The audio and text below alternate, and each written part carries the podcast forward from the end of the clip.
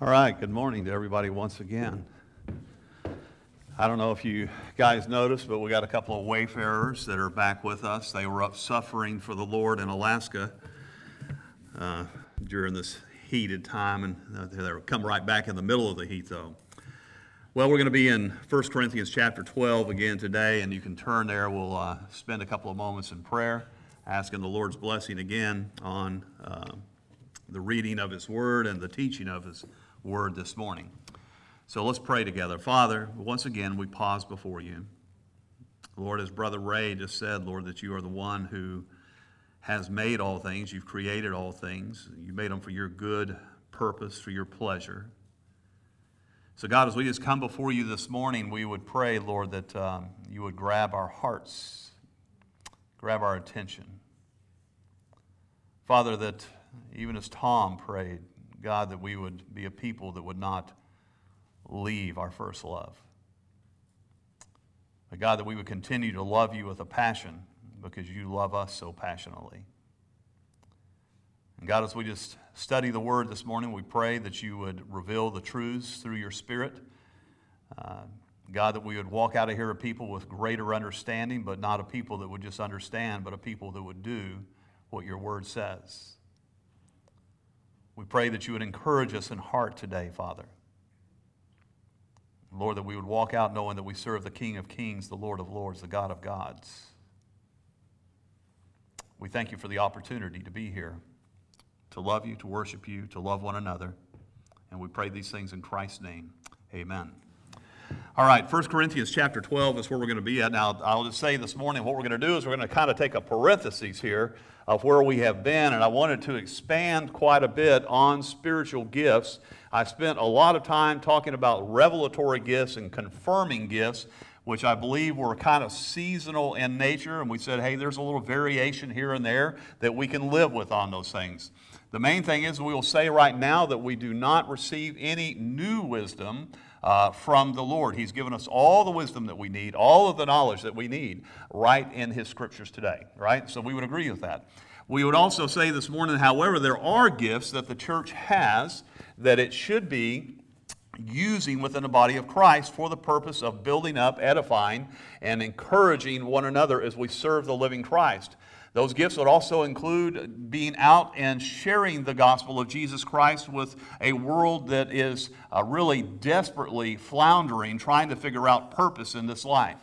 It is amazing to me that once again we face uh, the, the things that have gone over the last couple of weeks of, of shootings and killings, and, and we make a big deal out of that, and yet no one wants to admit what the one issue really is, and that it is the issue that man's heart is evil from conception.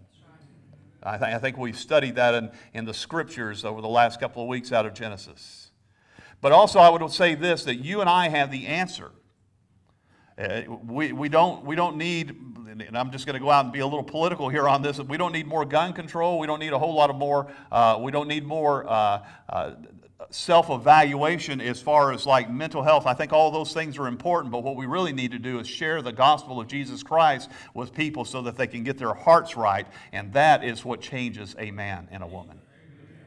So I say that just kind of as a background for our spiritual gifts because it is a time that the church would wake up that it would use the gifts that she has, that God has given us, and that uh, I just want to focus really on eight different gifts. Now, I've got a lot of territory to cover this morning. I'm going to give you a lot of scripture that you can write down and check me out on later. And certainly, you want to do that. You just don't want to take for granted what I tell you. You need to be a Berean as always and study the scriptures yourself as well. Can I get an amen out of that?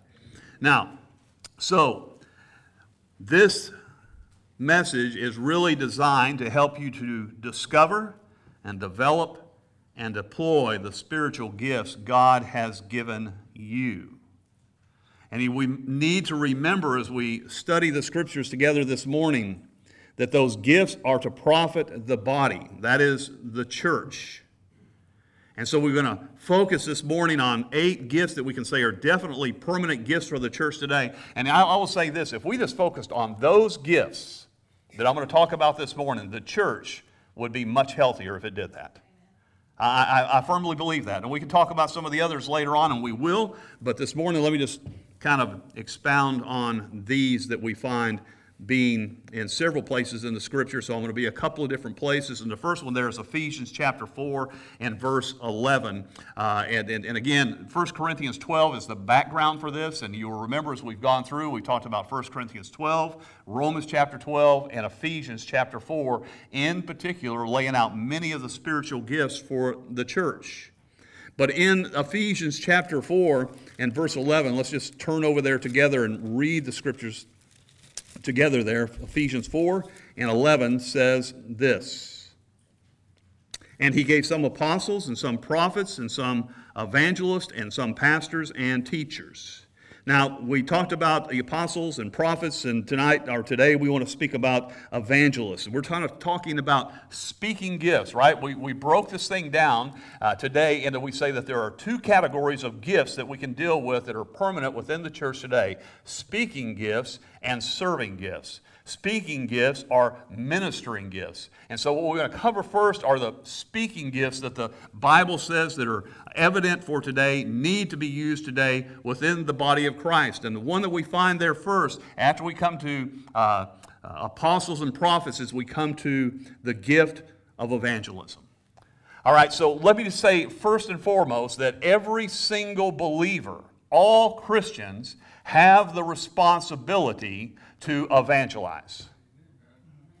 Let me, let me back up again. I'm not sure everybody got that. I said, all God's people have the responsibility to evangelize.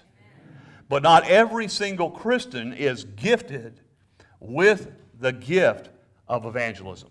He calls and gives some a very supernatural ability to evangelize the lost. And that's what we want to talk about. That is what Ephesians chapter 4 and verses 11 is saying. Let me just give you a definition of what an evangelist is or what evangelism is. It is the ability to communicate God, the gospel and the power of the Holy Spirit so that unbelievers can understand it and are persuaded to respond to the message of Jesus Christ. Now, let me say that again, all right?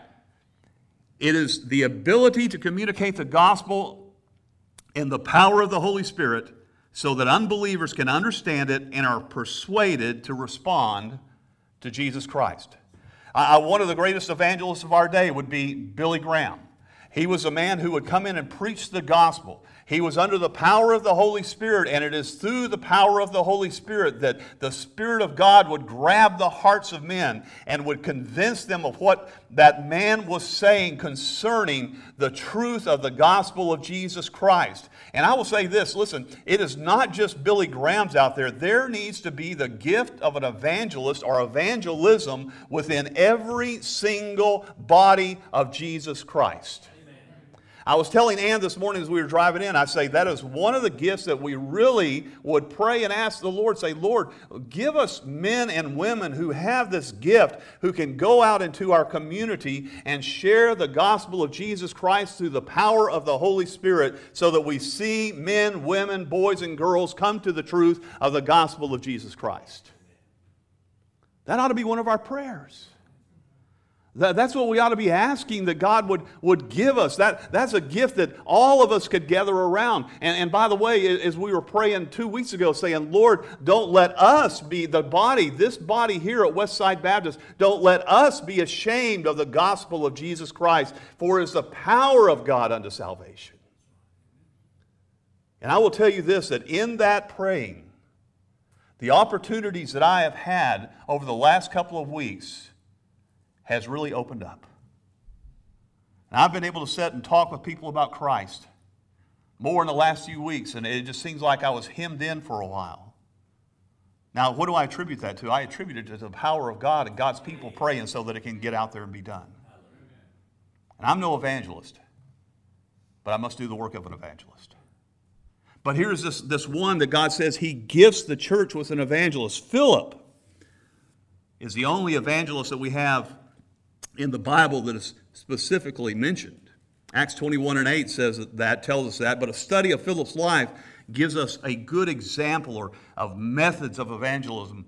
In other words, he, sometimes he would be talking one on one, and sometimes he would be talking to the masses. That evangelist is that one who, who is going to share the gospel of Jesus Christ, whether it be with one person, or five people, or hundreds, or even thousands of people. God give us evangelists. God give us a, that, that heart. And again, this isn't something that, that we choose to do. It's, it's not like you're going to say, oh, I think I am going to be an evangelist. No, it is a supernatural ability that God gives to the church through people, right?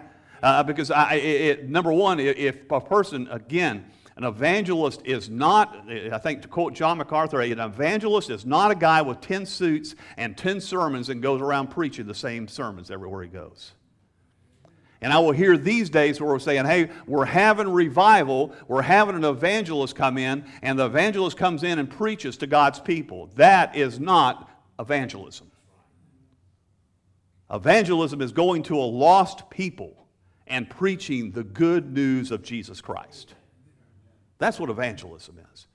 And it ought to be the priority of one of our prayers here at Westside. God, raise up, gift us, or, or really in this case, God, let those people who you have gifted with that begin to exercise that gift. In other words, begin to use that gift. Someone with this gift feels compelled to find a way to speak to people about their need of Christ. A true evangelist is just going to have a burden for lost people. An evangelist will have a heart and say, Man, I have some way, somehow, I have got to get out there and share the gospel of Jesus Christ with others. Now, why do we need evangelists in the church? Because, folks, I'm going to tell you what, when I get around people that have a heart's burden for the lost, and I see them get out there and they begin to share Jesus Christ with those around them, it inspires me to be an evangelist myself. It inspires me to have that heart of an evangelist. And even though I may not be that guy that has that gift, it certainly compels me, moves me towards saying, Lord, I want to be one who will share my faith openly and unashamedly with those around around me. That's why we need evangelists. And you say, even in a church our size, Pastor? Yes, absolutely, even more so. And you say, why? Well, look to your left and your right. We got a lot of pews that we could fill up. Right? There's a lot of people that we need to bring in and tell them the good news of Jesus Christ and say, not only do you need to know that you are a sinner lost but you need to be a part of a body that will love you. Part of a body that will become your family, that will be there to fill the gaps for you. A person with this gift is known by the effectiveness of his or her ministry. In other words, you're going to see them out doing the work, and you will also see souls saved. It's, it's evident by what they do. Now, this is something different that I think that we all need. If you have this gift, there is a danger to be avoided.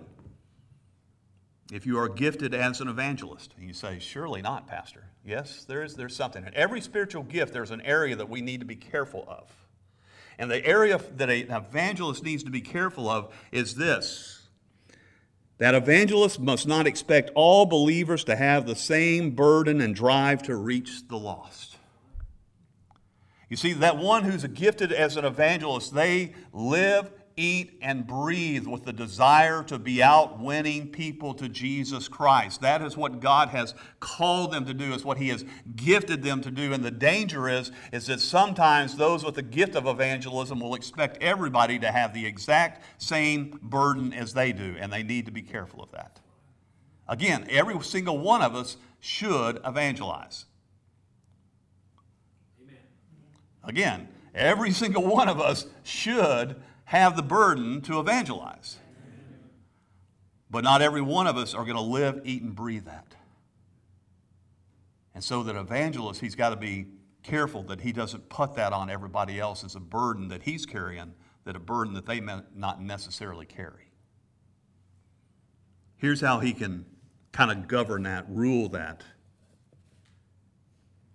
This gift is governed by understanding God's grace. That's what stirs, that's what controls the evangelist. You see, the evangelist needs to understand. Let me just give you some scripture. We don't have time to go into them all this morning, but John 6 44, Ephesians chapter 2, verses 8 and 9, 1 Corinthians chapter 3, verses 6 through 8. And by the way, if you don't get all this, you can, you can catch it online uh, on our website, or you can get Brother Jay, and, and he, can, he can make you a copy. And I would, matter of fact, I would encourage you to do that very thing, to go back and listen to this again, because you're not going to get it all in one setting but is governed by grace, understanding this. Sometimes it, it, would be easy, and pride is always something easy to come up with. I, have run in uh, to guys in the past, and you know that, that, you know, well, you know, they'll start to talk about how many people they won to Christ. So to say, well, listen, here, here's the deal, and, and, the Bible says it's wise to be a, a, a winner of souls. But when it comes down to it, the evangelist is simply the mouthpiece of God, and God does the work of regeneration in the heart. And so, whether it's one person or a thousand people, he still gives the glory and credit to God Almighty, not on his ability, because if he's a true evangelist, that ability is God given and supernaturally energized by the Holy Spirit. Second gift, another speaking gift, it is the gift of teaching, and we find that in Romans chapter 12 and verse 7. You can leave your, you can leave your ribbon back in in Ephesians 4, because we'll be back there here in a little bit. But if we go to Romans chapter 12, verse 7, we talk about the next speaking gift, which is the gift of teaching. Verse 7 says this Or our ministry, let us wait, if our ministry, on ministering, and here it is, or he that teacheth on teaching. It is a spiritual gift that God gives to the church, and specifically will give people the ability to teach the Word of God. Let me give you just a definition of what teaching is. Teaching is the ability in the Holy Spirit to explain the meaning of God's truth to others so that there is an understanding and an application of the truth. He, he is able to take the Word of God and explain the Word of God so that they can make application of the Word of God in their lives. It is a supernatural ability. The emphasis of this gift is more systematic teaching or training rather than a one time proclaiming of Christ. In, in other words, the evangelist can come in and he can share the gospel of Jesus Christ in a very powerful way, motivated, empowered by the Holy Spirit. And the teacher will come in and then, in a very systematic way, he will teach precept upon precept and make application of that in every believer's life. Now, an example of that is out of Exodus chapter 12. And I think you guys may remember, you may not remember when I went back and taught just on uh, just going on precept on precept. And if you'll go back and study that chapter, it's where we start with a lamb. And God says that it is a lamb that is going to be needed for a sacrifice. And then it comes down and he says, and it is not just a lamb, but the lamb. Not just a, any old lamb will do, it's got to be a specific lamb. And then he finally gets down in that chapter and he says, Not only is just an a lamb and the lamb, he must be your lamb. Very systematic. Saying not only is this, and here's the thing it can be, you can know about Jesus Christ that he is a Savior. But you've got to move to the point beyond knowing that Jesus Christ is just a Savior. You need to know that Jesus Christ is the Savior. He's not just a lamb, He is the Lamb of God. And it is not just enough to know that He is the Lamb of God. You must come to a point in your life to where He becomes your Lamb. He must become your Savior. You simply just knowing about Him is not good enough. Now, the Bible teacher will take and explain those things and begin to make application in a very systematic manner. God gifts some within the church that they're able to do that, and for the purpose, again, building up the body of Christ so that they are strengthened. His curriculum is the Bible. That's where he studies from. Hey, I'm all for study books. That's good. We were sitting in our, in our uh, Sunday school class this morning, and I was encouraging our folks. I said, read, read what it says in the scripture that we're looking at and tell me what you see. And then the answer started to come in just based off of what the scripture says. You see, I said, we can all understand the Bible. God enables all of us to understand it, but we need teachers to help us grab those concepts and make application of those concepts. Does that make sense? Now, again, let me say this. Just as all of us are evan- uh, to evangelize, can I just be so bold as to say all of us should teach? Not all are called to be teachers and spiritually gifted in that way, but I guarantee that mamas and daddies need to be teaching their kids. Grandmas and grandpas need to be teaching their grandchildren. We as a body of Christ need to be teaching one another. Now, not all may be supernaturally gifted to do that, but they can certainly sit down, and it's called discipleship, and show somebody else what God has done in their life through the scriptures. The Bible is a curriculum. The gift is not simply referring to the amount of education, knowledge, or understanding a person has, but it is his ability to communicate that. Listen, there are a lot of people that know a whole lot more than I do. You will run into people that may know a whole lot more than you do, but if you're called to be a teacher, just because somebody has a great amount of knowledge, they may not have the ability to communicate that truth to somebody else. And that's the difference between somebody who is called, somebody who is gifted as a teacher. They are able to communicate truth, the Word of God, to others. Here are the dangers for a teacher to be aware of. For the teacher, they must guard against becoming proud of their knowledge. You see, the more knowledge you get, it's easy to become puffed up and to try and impress somebody with the amount of knowledge that you have. We have to guard against that. It is something to guard against that they would despise the practical wisdom of uneducated people. Can I tell you what? It's not the education that makes the man, but it's the Spirit of God that makes the man or woman. You can have the greatest degree from a seminary, and if you don't have the Spirit of God, you're not under the influence of the Spirit of God, then there's not much there. And I'm going to tell you, there's a lot of men, a lot of women who may have not had a great education, but they stayed in the Word, and they're supernaturally gifted and able to convey what the Word of God says. It does not depend on human reasoning, something to guard against. Relying completely on what others have written. Hey, I read a lot of commentaries. But ultimately, what it comes down to, and Truman, you would agree with me on this, it comes down to this is a man must, woman who is a t- gifted teacher, they must get in the Word of God they must prayerfully seek out what the Word says. It's okay to read what somebody else says. Yeah, but the best, the best commentary on the Bible is the Bible. It's a self defining book. Giving information that lacks practical application. It's got to get guard against that. Again, I think one Ann says something one time. It's very easily to become an educated derelict. That we have all the education in the world. We're full of God's wisdom and knowledge from the Word of God, and yet we don't even know how to practically apply it to our own lives. The teacher must be able to apply that. He must be able to tell others how to apply that to their lives. How does he govern this gift? He governs the gift with service. In other words, the teacher who has been gifted by God to teach the Word of God must see the reason that he teaches or she teaches is to serve others for the purpose of building them up. Building them up, I mean this, not puffing them up, helping them become mature believers in Jesus Christ.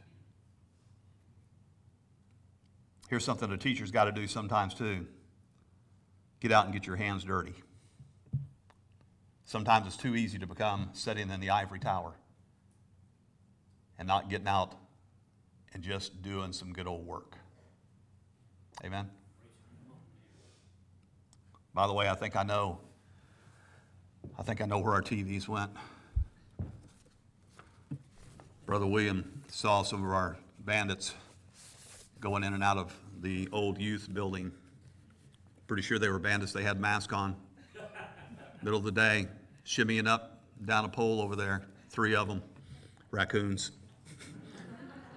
We haven't gone over there to check, but there may be three TVs that they're watching. Three raccoons, three TVs. But I said that getting your hands dirty because I'd just say that the brother just sent me a picture of the raccoons and then out there getting his hands dirty fixing the hole that they were in. Sometimes when we teach, we just need to remember practical application and getting our hands dirty ourselves. Third, pastor teacher. Going to have to move along. Pastor teacher. That is found in Ephesians 4 and 11. You will see there that it talks about apostles, prophets, evangelists, and pastor and teacher. Really, that should be a hyphen in there, pastor, teacher is what it talks about, because the teacher's already talking here in Romans chapter 12, verse 7. The pastor, teacher, listen, as a matter of fact, we don't hear a whole lot about saying that he calls preachers, he calls pastors who are teachers. And we said this that every pastor must be able to teach, but not all teachers are called to be pastors. But if a guy's going to be a pastor, he has to be able to teach the Word of God. Here's the definition it is the ability in the Holy Spirit to oversee the flock, to feed the flock, to protect the flock, while equipping the flock for the work of the ministry. 1 Peter chapter 5 and verse 2. Acts chapter 20, verse 28. And Ephesians chapter 4 and verse 12. This gift is usually expressed in a desire to shepherd and is done willingly with an eagerness. That shepherd is this it is to, again, just go back and look and say, to feed the flock of God, to protect the flock of God, and to equip the flock of God. I'm grateful here at this church that we have men and women who will go out and visit the sick. I am grateful in this church that we have men and women who will go out and visit with the infirmed. Uh, uh, one of the things that happens in small churches in particular, and even in large churches, for some reason, it has just been uh, really kind of a almost uh, expected that the pastor become the personal priest of everybody in the church. In other words, that he is living in the home with them at their whim. That is not what a pastor is called to do. He needs to be compassionate. But if he were to spend all of his time in the homes of the congregation, he would never have time to study the Word of God. He would never have time to do the work of an evangelist. And I'm grateful that we have a church that understands that. Now, if somebody's in a hospital and they need a visit, I'm more than willing to be there. If somebody needs a visit in a home, I'm more than willing to come and visit. But I do not have enough time in the day to be in every person's home. It's impossible. And so if you run into folks that think that, explain what the scripture says to them, okay? Would you do the favor? Do, do that for me. Do that for the next pastor. Because there'll be one after me. You understand that, right? Yeah, I got a shelf life. I don't know what the expiration date is. And if you know, don't tell me. So, this gift is usually expressed in that great desire to shepherd, to look over that flock. It's expressed in a willingness to give diligent study to God's Word with a passion to see it obeyed. Can I tell you, as, you, as your pastor, when I get up to preach these messages, I don't preach it just to fill the hour. I don't preach it to get a paycheck. I preach it in the hope that there will be a percentage of the congregation who will understand it and then begin to act on it. This gift has dangers. Has the dangers of lording over the flock, 1 Peter chapter 5 and verse 3. In other words, where it becomes a dictatorship. Why I'm grateful to have godly men Truman and I joke with each other constantly about the pastor reverend thing. We don't go with the reverend thing, we go with pastors. I looked at Truman as a pastor. I want you to look to Truman as a pastor. He, he's, he's one of the, in my opinion, he's still one of the pastors of this church. His, his insight is great. Cheryl's just love for the body and what a great pastor's wife. What an inspiration for me as a young man. Young, 63. You can say amen. but having deacons like we have and pastors like we have, it helps keep a man from becoming one that would lord over the flock, one who would see himself as a dictator, that he and he alone is right. He must guard that. He must also guard from being coming intimidated, afraid to speak what the word says, or cowed down by power brokers within the body of Christ. He must understand that he stands as a representative of Almighty God to the congregation that he pastors. And it is no place for a timid soul.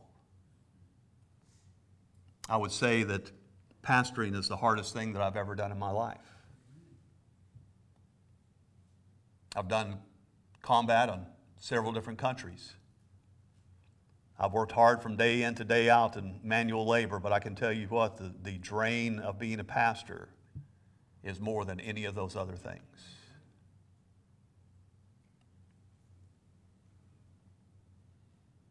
Can't become puffed up in his knowledge. He must understand that his gift must be governed by waiting on people. He must understand that he will give an account of his ministry to the Lord. Can I tell you that's a fearful thing? It's a fearful thing to know that one day that the great shepherd will say, How did you handle my sheep? The gift of exhortation, Romans chapter 12 and verse 8. If you're still there, look at that. It says this or he that exhorteth on exhortation, and he that giveth, let him do it. Let me just stop with the, the, exhortation. The word exhortation simply means this to come alongside of. If somebody has the gift of exhortation, it, it is like the, the one compared to the Holy Spirit. He says he is the paraclete, he is that one who comes alongside of another. It is the word used by the Holy Spirit, translated comforter. Here's the definition it is the ability in the Spirit to draw close to individuals in time of need, encouraging and persuading them to take courage in the face of something they must do, or assuring them to take comfort because of something that may have happened. It is that person that will come alongside of someone who is hurting in life and encourage them, exhort them to continue in the faith despite what is going on in their life.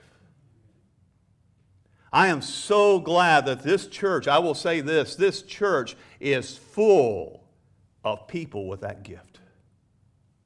I have been encouraged by so many of you. I, I, received one letter, one card in particular. It just made just just made my spirit, spirit soar, encouraging me, encouraging me in heart to stay faithful to hang on.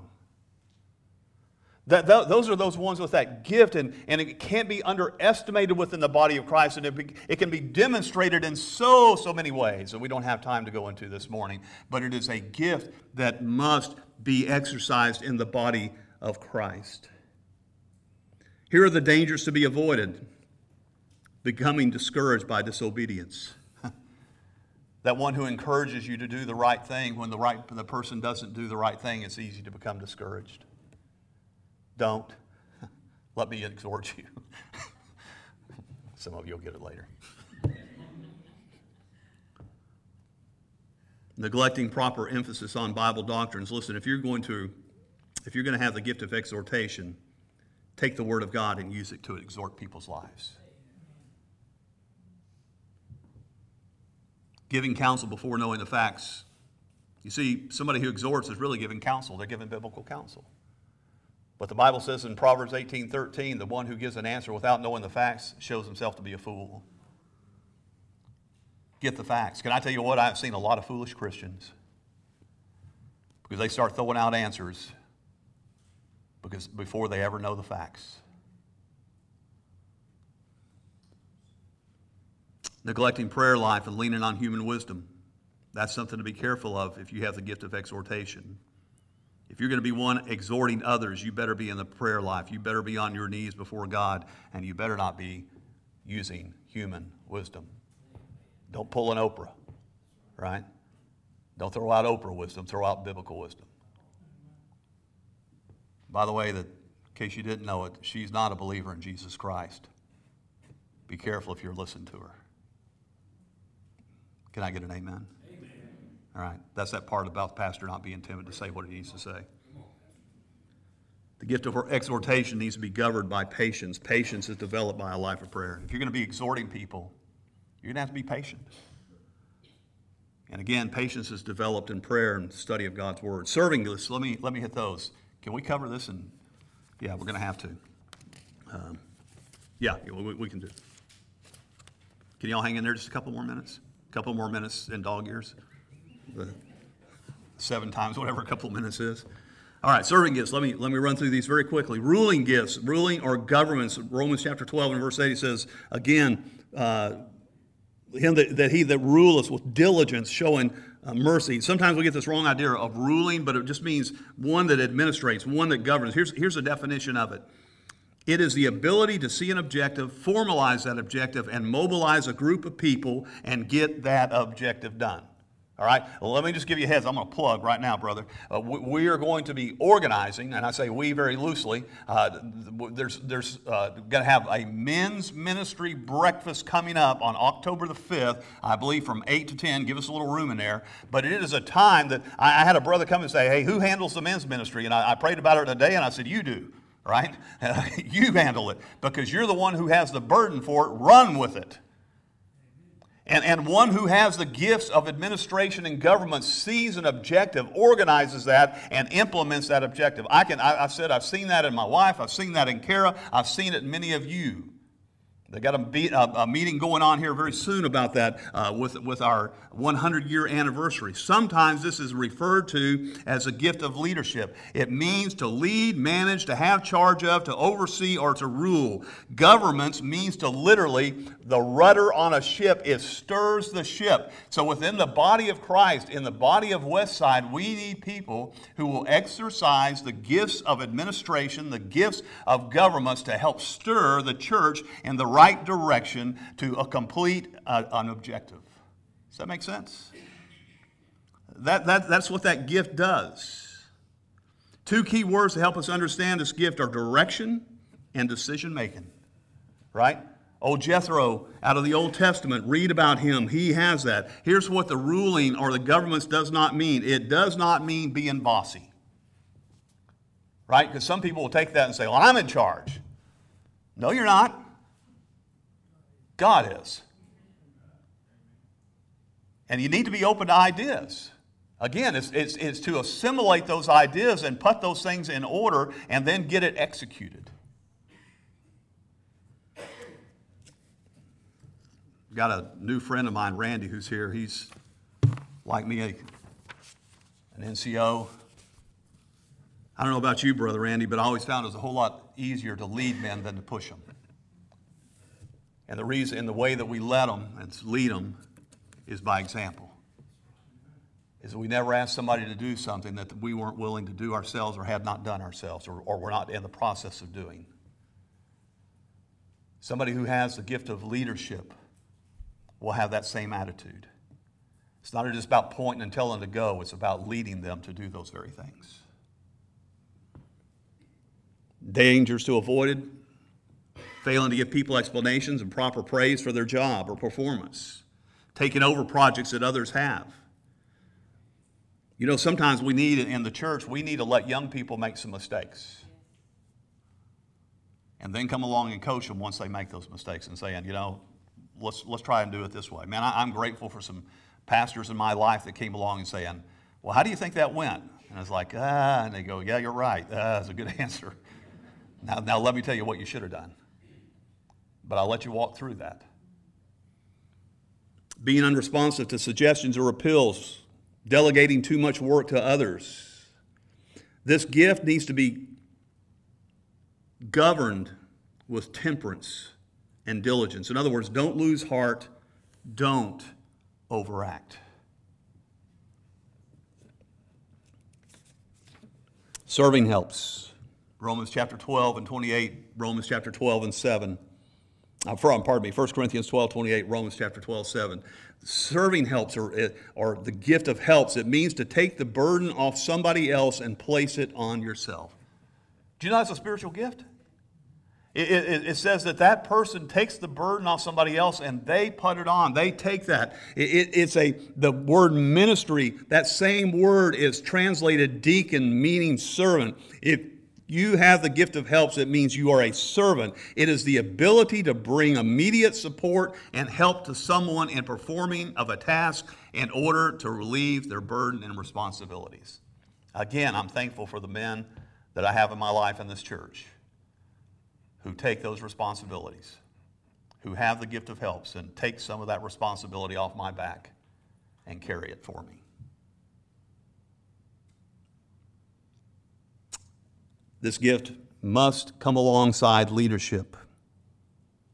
Those with this gift have the responsibility of implementing what leadership is doing.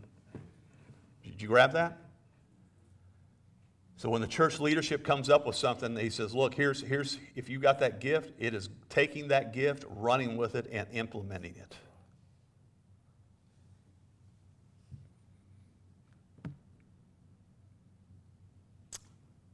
This gift could be used in any possible conceivable way which brings help and supports someone else. Here's the danger becoming prideful or resentful. I want to throw this one out there, and, and if I hear a yelp, I'll know where it came from. Accept too many jobs. Neglect home responsibilities. You got to guard against those things. It's governed by the gift of developing a spirit of humility. And a great verse to set the right standard is Philippians, uh, Philippians chapter 2 and verse 3 through 8. Mercy. Mercy is found in Romans 12 8. This gift is exercised towards people who are in need. That is also translated to have mercy upon, or have mercy on, or have compassion or pity. Here's a definition of the person who has mercy, the gift of mercy. It is the ability to do whatever needs to be done to extend compassion or pity to someone in misery or need. Man, I'm so grateful for people that are merciful. By nature, I am not a merciful person.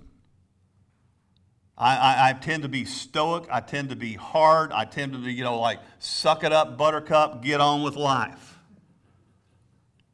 And I need people in my life that can show mercy because they teach me how to be more merciful. My sister in law is a great, merciful person. I remember, and I've told many times that, that one time she came back, and after I'd come out of Iraq, and, and she says, Do you think the war has changed you? And I said, Well, I don't know, but you must think I have or else you wouldn't have asked me that question.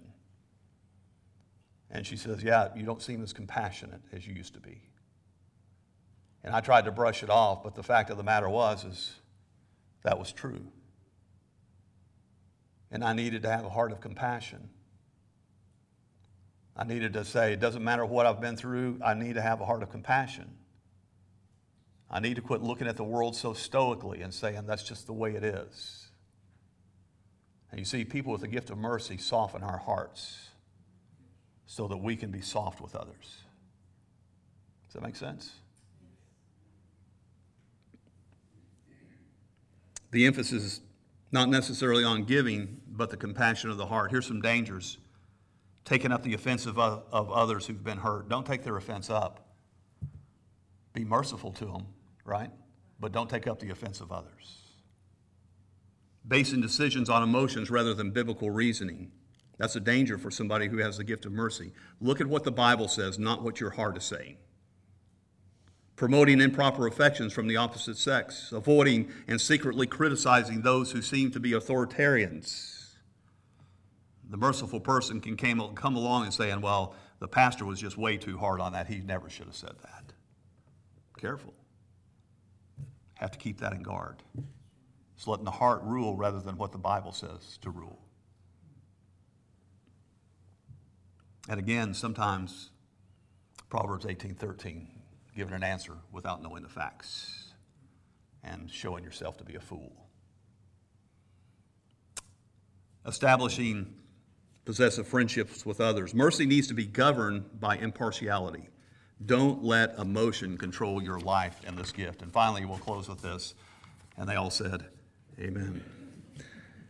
Giving. The gift of giving. You know, it's amazing sometimes that we get in some circles and everybody wants the showy, flashy gifts, which was the problem with the first, the church in Corinthian, in Corinth. They wanted the flashy gifts, man. We want those gifts that show and say, well, how about this? How about God? We pray God gives people the gift of giving. Whoa, whoa. Slow the roll, Pastor. I mean, seriously? You want me to give? Well, you may have, eh, by the way, all of these things that we're talking about, all of us should do them. Some are just supernaturally gifted to do them. Some are super, supernaturally gifted to give. Here's the definition of giving it is the ability to give your material goods and financial resources with joy and eagerness without any motives that would benefit you. Right? It, it is that just, just, you just run into some people sometimes. I will tell you this my little brother was one of the most giving people I ever knew. He, you know, whether that was a spiritual gift or not, he certainly, he certainly had that attitude in his life. Just gave, gave, gave, gave, and loved giving. Loved it. Not out of compulsion. He, he just loved to do that. Giving is to be done with simplicity. Simplicity means with singleness, i.e., with a single motive. What am I giving for? I am giving to build up the body of Christ. Here are the dangers failing to discern God's prompting for giving, controlling people or ministries. I had a guy one time that came and, you know, was going to give me a bunch of money because I was the pastor. And I said, I, I don't need the money. Church gives me a salary. And he said, oh, I insist. And I said, Can I do anything I want with it? And he said, Absolutely. And I said, Good. He was the treasurer. I says, just, I just turned it over and I says, Put that toward a new copier. You see, what he was really trying to do is trying to control the pastor.